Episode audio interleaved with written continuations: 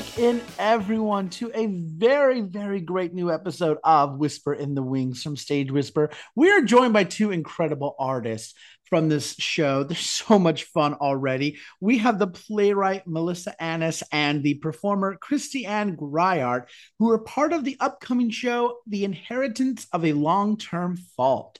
This new show is playing December 1st through the 23rd at Theater Row, and you can get your tickets and more information by visiting bfany.org. We have been so excited about the show, so we are pumped that we get to have these two wonderful artists on our program to talk to you more about it. So, why don't we go ahead and welcome on our guest, Melisa Christianne? Welcome to Whisper in the Wings from Stage Whisper. Hi, thank you for having us. What a treat. Thank you for talking with us today. You have this great show that I am so excited about The Inheritance of a Long Term Fault, and it's opening soon at Theater Row. Melisa, as a playwright, can we start with you by having you tell us a little bit about what this show is about?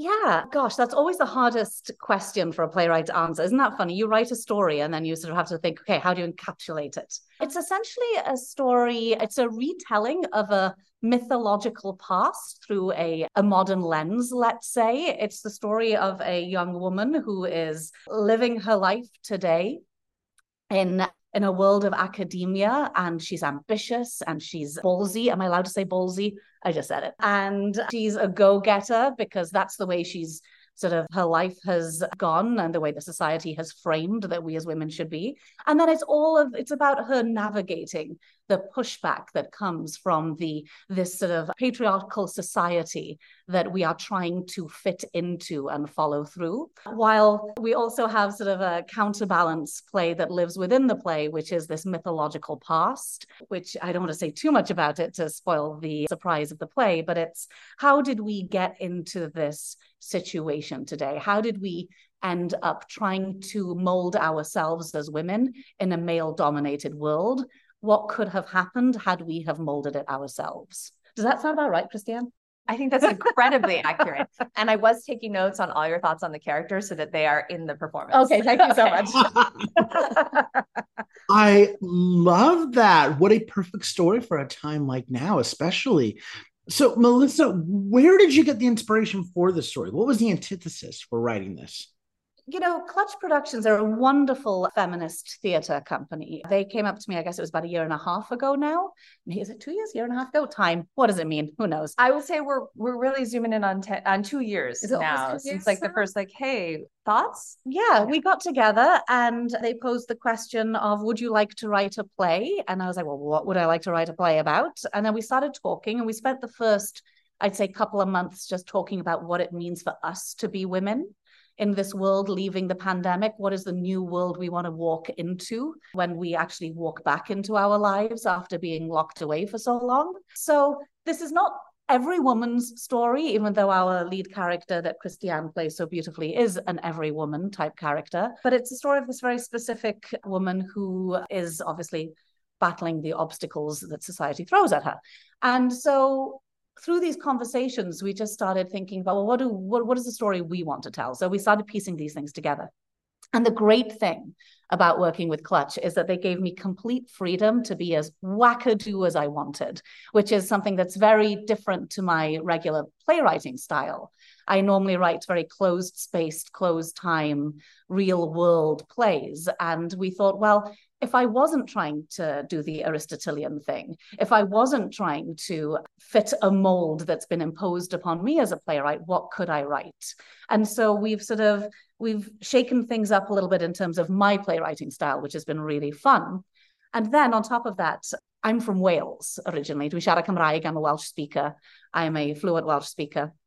And it was very important for me to talk about the history of my country and my language and how not only does patriarchy affect the woman in life it's also a big product of colonialism which has been obviously had a huge impact on my country as we've had waves and waves and waves of invaders over thousands of years and how our language even though it has survived it has you know diminished greatly and our culture has uh, almost been eradicated over many years, but it's clawing back, which is wonderful. So that was something that was very important for me to bring into the storytelling.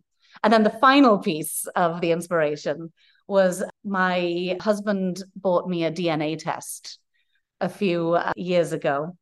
I think it was a couple of years ago now, and we did a DNA test. And, you know, I always knew that half of my family are from South America. So I'm half from Brazil and half from Wales. And it was interesting to me because there were always these myths about where our family came from and how they got to Brazil.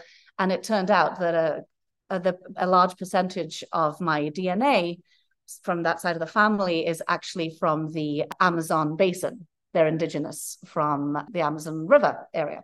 And actually, that tribe has been eradicated now, unfortunately. But there are still traces of the journey that my great great grandmother took to get to Brazil, or was taken to Brazil more specifically. So, what I've done is I've just combined these two, what I call indigenous stories of my life the indigenous story of my Welsh language life and the stories that I'm now learning about my great great grandmother, who was an indigenous woman from South America, and then brought them into this little container we call a theatre, and then added a bit of modern day in there. So that's where all the inspiration was. That's a lot of stuff. I'm sorry. Term fault. exactly. It is definitely a long term fault. It's a problem that's been going on for thousands of years. I love all that though. Wow. Wow. It, it's interesting to think about, you know, we as playwrights, we bring ourselves to every play. And parts of us make our way, you know, make their way onto the page no matter what. So it's been a really interesting process to dig really deep into myself and into my past and then share that with my collaborators and have their experiences come into the mix as well so that's been a really profound experience for me as a playwright that's so wonderful i love that i love to hear that now, Christianne, you are one of the performers in this show, and I'd love to know as we start getting closer and closer to opening night and previews and such, what has it been like developing the inheritance of a long term fault? Well, that's an excellent question. The first thing I that is very exciting about this particular process is that I've been in these conversations with Melisa for the better part of a year and a half, two years. And so a lot of what has what the characters have been imbued with is a composite of a lot of these conversations. So uh, certainly on the first day of rehearsal, after doing many development reads and speaking with her and knowing how personal this is, and getting a wonderful education from you as well about all of the things that drop in and inform, it was kind of like, oh, I know this play, I know this character. Now it's about rendering it in a way that has nothing to do with all of the intellectual stuff that has come at us through many, many, many drafts. And also, how do I ditch all those old drafts and just and not not ditch them? I love them. I love them so much, Melisa. But how do uh, what the task was how to stay present with all these ensemble members around the table because their stories haven't been part of the layers of development. So we're just really creating this together. I would say as we've moved through, you know, table work is always very exciting. When we get on our feet the first time, it's out of body. I would say in the last two days, you know, it's all the work has been done, it's been internalized, and now we're really shaping all these storytelling moments and refining in this last week before we'll go into tech. And that has been so wonderful. I think that, you know, the big there was this relaxation that all of a sudden happened, I think, particularly yesterday between all the actors, and that it was we knew what we wanted to do and then all of a sudden we got on the same page and we all in this old world new world that melisa has put together on stage now we're dropping in and we're in the same play and creating in real time more than we ever have been before. And that makes me so exciting and or so excited because now we're just off to the races. Now it's like, can't wait to get into the space because our imagination work will just grow and grow from there. So, I mean, that's the magic of theater, isn't it? It all seems to, it's all about layering. And I think sometimes, and one thing we've been talking about a lot over the past few months in particular, is that we're always so invested in product right and production and so it's always hard to be in process. And I think that what this process has taught me is to be in process for as long as possible. And even, and then, you know, there's the, there's the theater magic that happens. And I hate to rely on it, but it does happen. This sort of pulling together where everybody in the room has that aha moment at the same time. And it's like, oh, now we know how to move forward. Now we know how to put all the pieces together. And I'm really feeling in the past few days, Yeah. which is great because normally it happens at tech. So it's quite nice that we're in that sort of It's point good. right now. I mean, I knew all I knew I knew I don't want to talk to the ASM about this. I believe I knew 95% of my lines accurately yesterday, which is like that but that means something dropped in. That means that all of the wickiness is starting to exit and the connectivity is popping and that allows whoever's really shaping we had designers in the room. Their ideas started manifesting and getting clarity and it was because we all just got in the same groove. So as a performer that's also it's very relaxing and it's very exciting because it means that all the teamwork then will uh, certainly support my choices. That's been something that's been so wonderful is to have the designers in the room for more than we would normally have on our scale of you know theater making in terms of there's never enough time with designers in the room guys. There's never enough time. And it's been really lovely just to be in collaboration with them while we're working as opposed to you know sometimes it's you meet them very quickly few and far between over the months so it's been really nice to have extended time with them in the show as well Yeah. true collaboration totally i feel I, I don't know you know i feel like i want to offer something up because it might be juicy to dig into here but i'm also not trying to like Are you taking over the interview? Is No, that- no, we- no, no, no. Andrew out of a job. Is no we're not no i want andrew to have this job and i feel like there's so you know you you you got a synopsis of the premise of the play but there's some interesting things about um the character tracks. And you were talking about oh this character is like every woman. And i was like i don't know if you've seen it in print yet about that the character's name is me and oh no he's he's like what? Excuse me. that esoteric choice? I know, I know. But I think that that's also just an interesting thing that is starting to ground more because it's you and it's me and it's them all in one person in some way. And I know that that was a really great choice Oh, and brave choice for Thank you. Melissa to make. So, anyway, I just wanted to drop that in in case that's interesting to your audience and maybe it's not. Yeah. well, and it's, you know, the thing that I was thinking about with the character of me is that it's not me as in Melisa, right? That's the thing. Even though everyone's going to come out of it going, oh, Melisa. I, I could, I've already had, autobiographical. Oh I know. I, I already had my mother calling me when she read the draft. My mother's an actress, and she, I sent her my drafts, and she called me up. She said, "Are you all right?" And I was like, "Yes, it's not actually me; it's the character of me." but the thing that I was really sort of interested in is that I'm hoping that this play, if it takes on a life after this, is that the old world can be translated into any indigenous culture's language. So it could be in Welsh, it could be in Quechuan, it could be in anything that the old world wants to be. The modern day has to be set in America. It's firmly set in Colorado and Texas and California. So um, it's important that that sort of journey stays. But in the old world, that can be any indigenous culture and can be adapted for those stories. And with that in mind, it was important to me that the character of me could also be played by any actress, right? Because I think the moment that you put a name on a character, there are assumptions that are made around the name because of cultural differences and various things. So I thought, okay, well, how can we really open this story up to be for every woman? And that was the idea, somewhat of an idea Yeah. behind that. At least that's how I intellectualized it as I was going, I can't think of a name for her. no, No. And and I think Andrew, the other thing we, you know, this play has gone through development. So there have been there were some public stage readings. You know, 5090 59 was so generous Mm. to Clutch early on, and Amazing. they gave us. We were part of their Space Lab program, and then they came to one of the invited readings, or uh, several of their staff members and and their artistic director, and they were like, "We want to give you more space."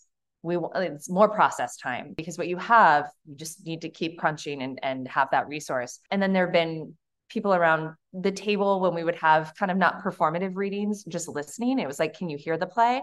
And the thing that would happen is people would be like well that that's me that's me. And it's like that's the other metaphor of the character is the identification which is really cool. And like men were saying that you know men of different generations were saying that. And this is also there's a lot of intergenerational context in the play. And i think that was also valuable too that there's a lot of history and relationship that people understand and by it's not a generic choice about the character name it's Mhm. actually opening up things to be very specific and land and resonate Mhm.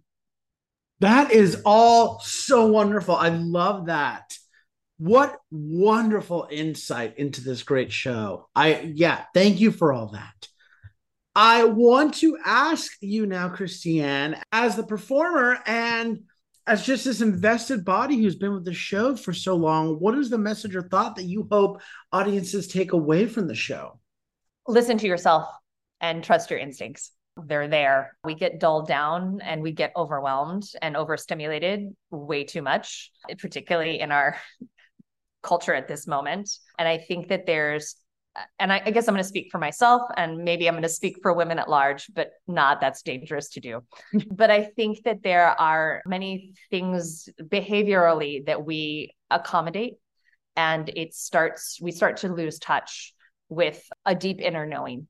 And I think that that's it. It's that if you can take a moment to just listen to yourself and trust yourself, the world is not as dark your relationships are more rich and there are many opportunities out there that will present themselves if you're just giving that space to yourself. yeah. I love that. Wonderful message. Melisa, as a playwright, what about you? What is the message or thought you hope that audiences take away?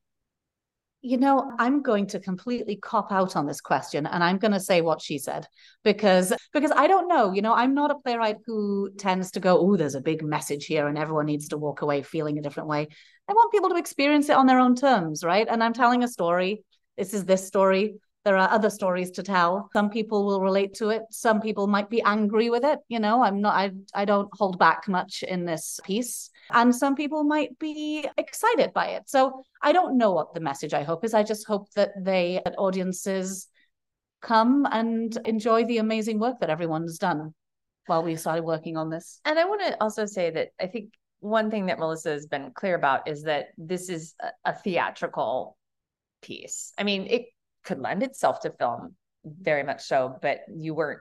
I don't think, yeah. Yeah, I was, it's, it's, it's that she wrote it that it's something that kind of really needs to be experienced live and in, in this uh, very unique relationship that the theater offers to an audience. Hitting pause on this to, you know, take all the things while you're watching on a streaming service, that's just not the dynamic here at all. Yeah. And it's funny you say that because I was thinking about, you know, I was thinking about this play, knowing that we were coming in to talk with you, Andrew. And I was thinking about why the style of this play is the way it is. And I think that a part of it is rooted in my background of being a, a Welsh theatre artist as well and being you know from the british world if we have pantomimes we have these big brash colorful shows that we are taken to from a very young age and i really wanted to tap into the joy that i had when i was first introduced to that theater as well so i'm really trying to pull on some of my past experiences of that sort of more colorful brash i think lovely theatricality so it's something that you know i love embracing theater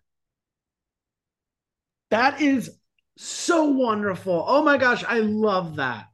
Absolutely love that. Well, my final question for this first part is who do you hope have access to your show? And Melisa, may I start with you first on that? Oh my goodness. I hope everybody has access to it. I mean, theater is far too expensive. It's far too inaccessible. People don't feel like they have the permission to walk into a theater, which I mean, don't even get me started on this. I mean, the the thing that I get so frustrated about is that we don't have enough theatre and education and education in theatre. Oh, don't get me started. I know exactly. Uh, Christianne and I have worked a lot oh, with. Goodness. We've worked with Rattlestick. We've worked with lots of different theatre companies with primary stages, stages yeah. trying to you know incorporate more of this sort of theatricality into children's lives. But I hope that even people who feel like, oh my gosh, I'm not somebody who goes to the theatre, I hope that they in particular I hope that they can come and see this play. I know I'm inviting. I've, i was a bartender in New York City for 12 years. I've invited all of my customers. I've invited, you know, it's been a few years, but I was like, hey, do you remember me? So I just, how could they not? I know I'm the only Welsh girl in the village, but I do hope that it's for everybody and it's not for any particular type of person. What do you think? Oh, okay.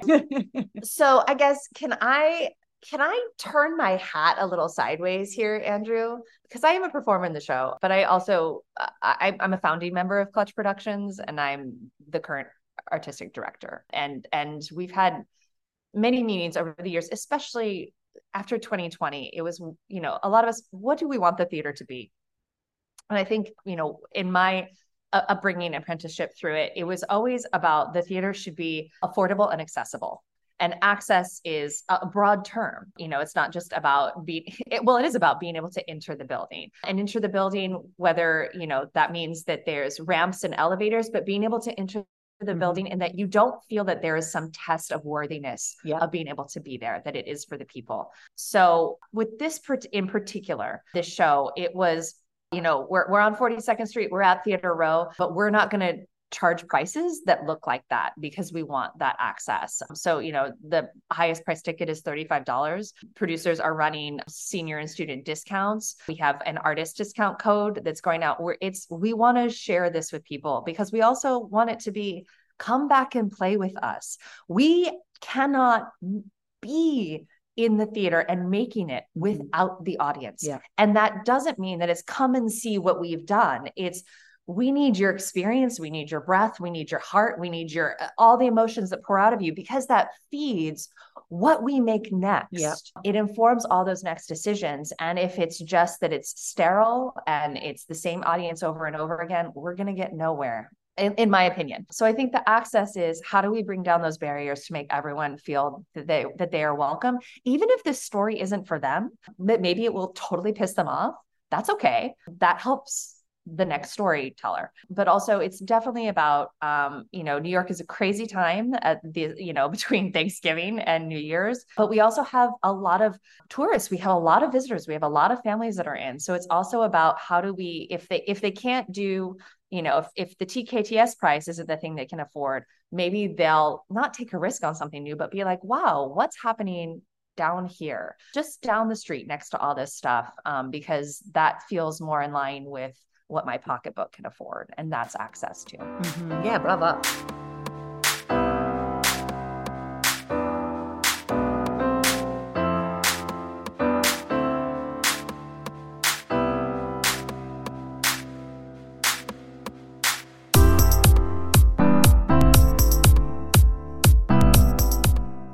For the second part of our interview, we'd love to let our listeners get a chance to get to know our guests a little bit better, more on a personal level. And I know we're a little short on time, but I cannot let you leave without asking my favorite question to oh, ask. Oh, I'm so scared. and I'm excited to hear yours. And that, of course, is what is your favorite theater memory? I was very lucky in many ways because I grew up in the theater. My mother's an act, my whole family are theater artists. So I was constantly, I mean, even from being a toddler, I was backstage somewhere. But I remember one of my memories was uh, my mother was in a show, in a panto actually, and she was playing the evil witch, the evil stepmother. And I was there with the school watching it. And I remember sort of watching and thinking, looking at my friends who were all crying every time my mother came out on stage.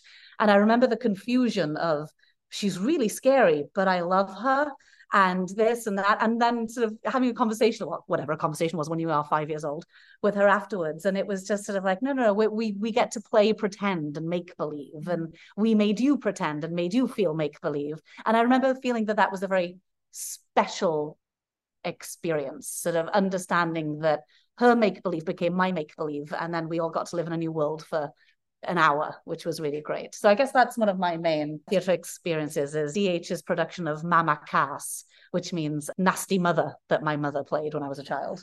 yes. I love that.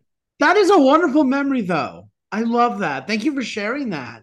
Okay. I I've tried to narrow it down to two I think it's going to be three quick ones. I'm going to talk about some moments that impacted me. And I was like, and then like my favorite memory while I was performing. There's so many great performances, so many great shows that I think inform my life. When I was four years old, I saw, I don't know why my parents thought I could sit through this, but I did because it was riveting. I saw a production of Fiddler on the Roof. And from the moment the light just came on and you know it's it's that wonderful refrain i'm not going to do it for us all right now. We know what it is. But i was i wasn't even sitting in my seat. I was just standing up the whole time just watching. It was whatever happened right then i was like oh i was transported. But i get shivers every i watch anytime it's on anytime there's a production i go see it. It's the same moment of the light hitting. I was fortunate when i was in college I was over in the uk and i there was a production of Ibsen's The Lady from the Sea that Natasha Richardson was doing. Oh wow. Stunning, stunning. But the light came up and it was just silent and it just hit her on stage before her first line. And I gasped. So I went, and it she just she took my breath away and it was an amazing performance and so i just think it's it's like those little moments like that where you know you're in something yeah. just from that first beat as a performer i spent many years doing theater for young audience and it was a production of Rumpelstiltskin, and right at the end, where it's it's high stakes, it's we got to get his name right, or he's going to take the baby. And it is it was a new adaptation of it, and so I was oh I was playing another smart character, and it was up to me. I had to save everyone. I had done my research in the library, and I had figured out about their certain oh the culture God. of I just rewrite Rumpelstiltskin. No, no, no, no, no, but they uh, the the premise was that because he was from like but you know like a certain mm-hmm. tribe or a culture where the naming was very important. And so she had figured out that his name was two possibilities at that point. And i'm battling it through and it's you know there's like first graders there and they're like no no. And one kid got out of the front row and got up on the stage with me. As i was like is it is it this is it that? And they got up and took my hand and said it's rumple stiltskin. And i was like are you sure? They're like, yes, I'm sure. It was like they were, if I blew it, I don't know what was going to happen in first grade later, but they held my hands and wanted to like affirm that this is what needed to happen right now. And, and the actors are just crying. We it was so wonderful. And I kept the kid up there to make sure. And when we got it right, I then sent him back to his seat. But it was like, it was arresting. And I was like, we were all in it together. It is amazing, is it? That transformative yeah, the yeah. theater can do. Now, granted, someone coming up on stage, that's always a lot, like what's happening here, but it was in earnest. And I think that was the other moment where it's like, we've done our job. Yeah, um, it is. It's a very special thing. Yeah. I saw Wicked a few years ago for the first time. And that moment where she's sort of defying gravity, you know, that defying gravity moment. Yeah. And there was, uh, I think he must have been about six years old, little boy next to me. And it went into intermission and he just turned to me and looked at me and he went, wow. And I just made me cry. And I just thought, oh my gosh, I don't know who this kid is, but he needed to share his wow. And I thought that was so lovely. Oh, what what amazing memories. Oh my god, I'm gonna cry at those. oh, thank you so much for sharing those. Those are amazing. Hard question though, Andrew. Yeah, that is hard. a really hard question. If our listeners want more information about the inheritance of a long term fault or about either of you, perhaps they'd like to reach out to you. How can they do so? Ooh. Well, I guess for me, I'm on the Instagram. I was going to say the Instagram. You can follow me on Instagram, which is Melisa M E L I S A, one L and one S. Everyone always gets that wrong. Melisa Annis A W N I S, and I guess that's where I post most things that mm-hmm. I'm up to. What about Clutch? I think. I mean, me personally, I oh my god, my Instagram handle. What is it? Shoot, see, bad at this. I think I'm Christy. I think it's my name, Christy Christianne Greiert. Long spelling, but ClutchProductions.org is probably the best way to know about this show and other things that are, are coming up there. But this will have at, at the company website, there's full artist info and bio and um, and there's a helpful calendar that lists not only how to buy the tickets but the times of performances because that's pretty important to know just upfront like when you're planning clutchproductions.org perfect well melisa christianne thank you so so much for the time, for your laughter, for everything today. This has been incredible. I'm so excited for the show. So thank you so much. Thank you. And come and say hi when you come and see the show so we can meet in person, not just over the podcasts. Absolutely. Absolutely. Please Great. do. And happy Thanksgiving. Yeah. You as well. Thank you. My guests today have been the playwright Melisa Annis and the performer and artistic director Christianne Greiert, both who are with Clutch Productions' presentation of The Inheritance of a Long Term Fault, playing December 1st through the 23rd at Theater Row. You can get your tickets and more information by visiting bfany.org. And we also have some other contact information about our guests, which we'll be posting in our episode description as well as on our social media posts. But right now, run, don't walk to get your tickets for The Inheritance of a Long Term Fault playing December 1st through the 23rd. We'll keep you updated about when we are attending so we can make it a stage whisper night out at the theater. But this is a wonderful show you will not want to miss. It's The Inheritance of a Long Term fault. So until next time, I'm Andrew Cortez reminding you to turn off your cell phones, unwrap your candies, and keep talking about the theater in a stage whisper. Shh. Thank you.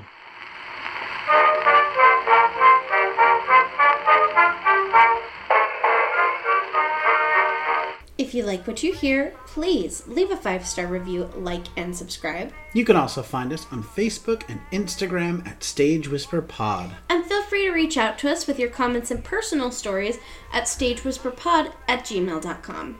And be sure to check out our brand new website for all things Stage Whisper and theater. You'll be able to find merchandise, tours, tickets, and more. Simply visit stagewhisperpod.com. Our theme song is Maniac by Jazzar. Other music on this episode provided by Jazzar and Billy Murray. You can also become a patron of our show by logging on to patreon.com slash stagewhisperpod.